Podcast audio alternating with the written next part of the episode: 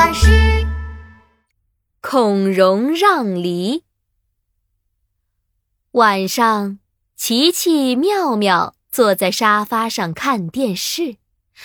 爸爸从厨房里端出了一个大大的果盘，果盘里装着五个水灵灵、甜滋滋的大鸭梨。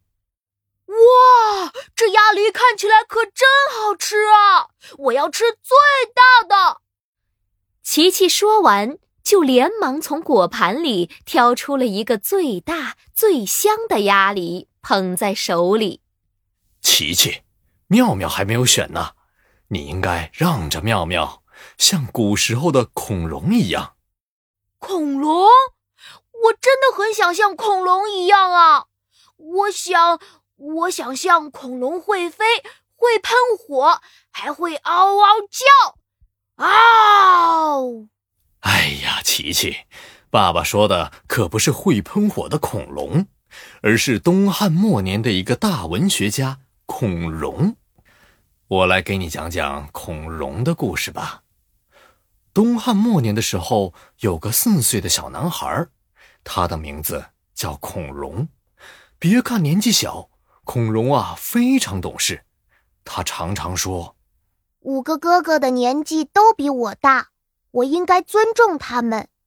弟弟年纪很小，我应该好好照顾他。”这天下午，孔融正在院子里玩耍，看见妈妈提着一个大篮子回家，赶紧上前说：“妈妈，您辛苦了，我来帮你提吧。”妈妈很欣慰。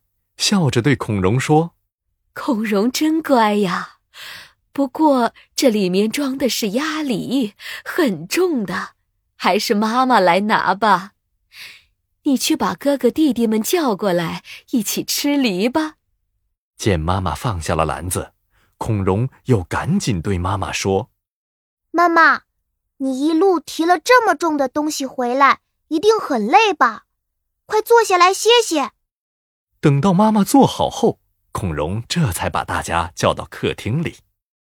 哇，有鸭梨吃喽！太好了！哥哥们听到有鸭梨吃，都跑了出来。这时，孔融又已经洗好了梨，还把梨从大到小整整齐齐的排在了桌子上。一、二、三、四、五、六、七，哇，正好七个梨，我们兄弟一人一个。刚刚好，可是这些梨有大有小，该怎么分呢？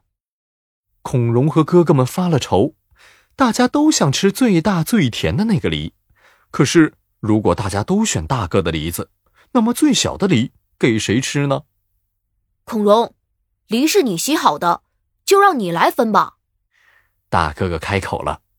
孔融看了看桌上的梨子，该怎么分呢？嗯，就这样吧。孔融按照年纪的大小，把梨先分给哥哥和弟弟，留下了一个最小的给自己。妈妈见到了，疑惑的问孔融：“孩子，你怎么不选最大的那个梨呢？”我年纪小，吃的也少，应该把大的梨让给哥哥们吃。妈妈听了，又问道：“可是？”弟弟比你小啊，你怎么不把最小的梨给弟弟呢？弟弟比我小，我让着他也是应该的。妈妈听了孔融的话，高兴极了，连连夸赞道：“我的孔融可真是一个聪明懂事的好孩子啊！”孔融四岁的时候就已经知道把大的梨让给哥哥和弟弟了，他为人谦逊礼让。我们都应该向他学习哟。